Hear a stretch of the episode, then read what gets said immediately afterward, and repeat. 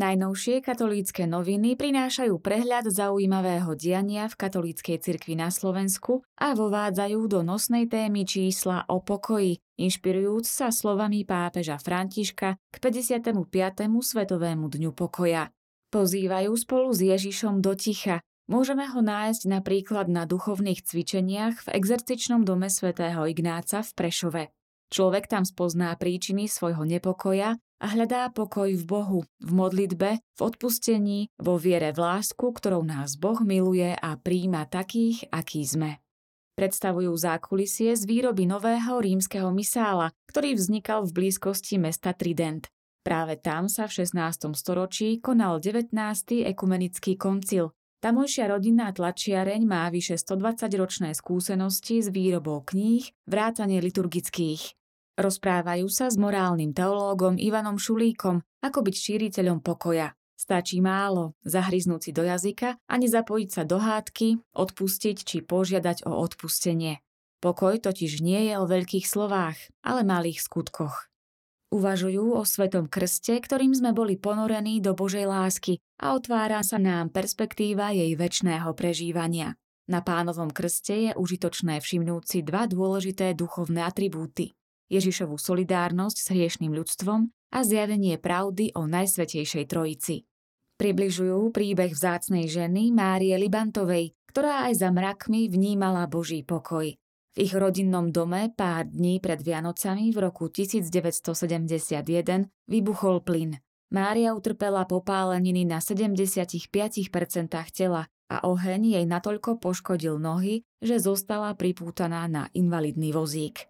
Spomínajú na nedávno zosnulého akademického maliara, ilustrátora a grafika Miroslava Cipára, pohľadom herca Štefana Bučka a politika Františka Mikloška. Inšpirujú slovami svätého Otca, ktorý nás počas svojej návštevy na Slovensku povzbudzoval, aby sme sa z lásky ku Kristovi a k blížnemu nebáli dať všetko. Koledníci dobrej noviny si jeho slová zobrali k srdcu a na Vianoce šli s veľkou odvahou pomôcť svojim rovesníkom v Afrike. Predseda konferencie biskupov Slovenska, monsignor Stanislav Zvolenský, slávil novoročnú svetú omšu v katedrále svätého Martina v Bratislave. Naživo ju priniesla RTVS.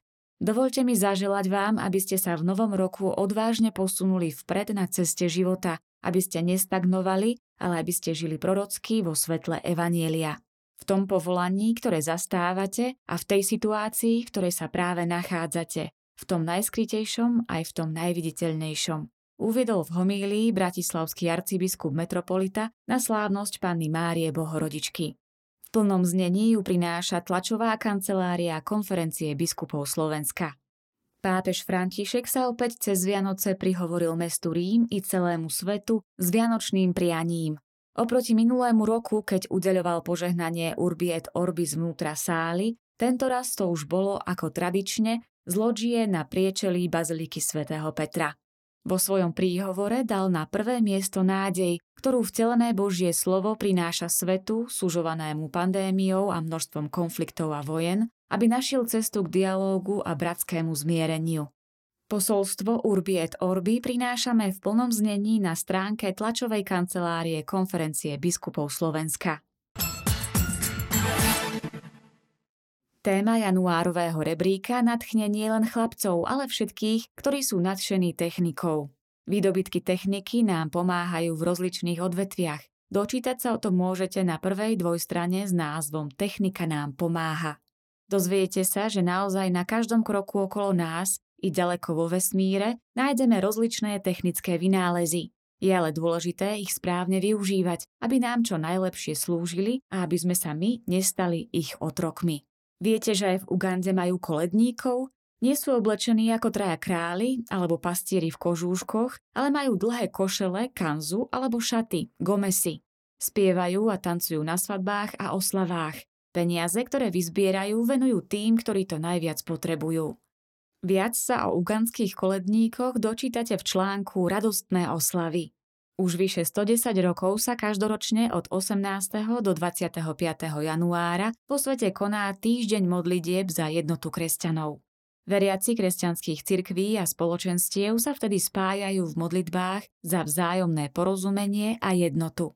Zapojiť sa môžu aj čitatelia rebríka, ak budú počas tohto týždňa pracovať s vystrihovačkou s názvom Vytvára jednotu. Každý deň v danom týždni sa deti môžu modliť za jednotu všetkých kresťanov a usilovať sa splniť úlohu daného dňa. Ak si chcete vyskúšať jednoduché domáce pokusy s ľadom, pri ktorých sa nielen zabavíte, ale sa aj niečo naučíte, prečítajte si zaujímavé návody v článku Zabav sa s ľadom.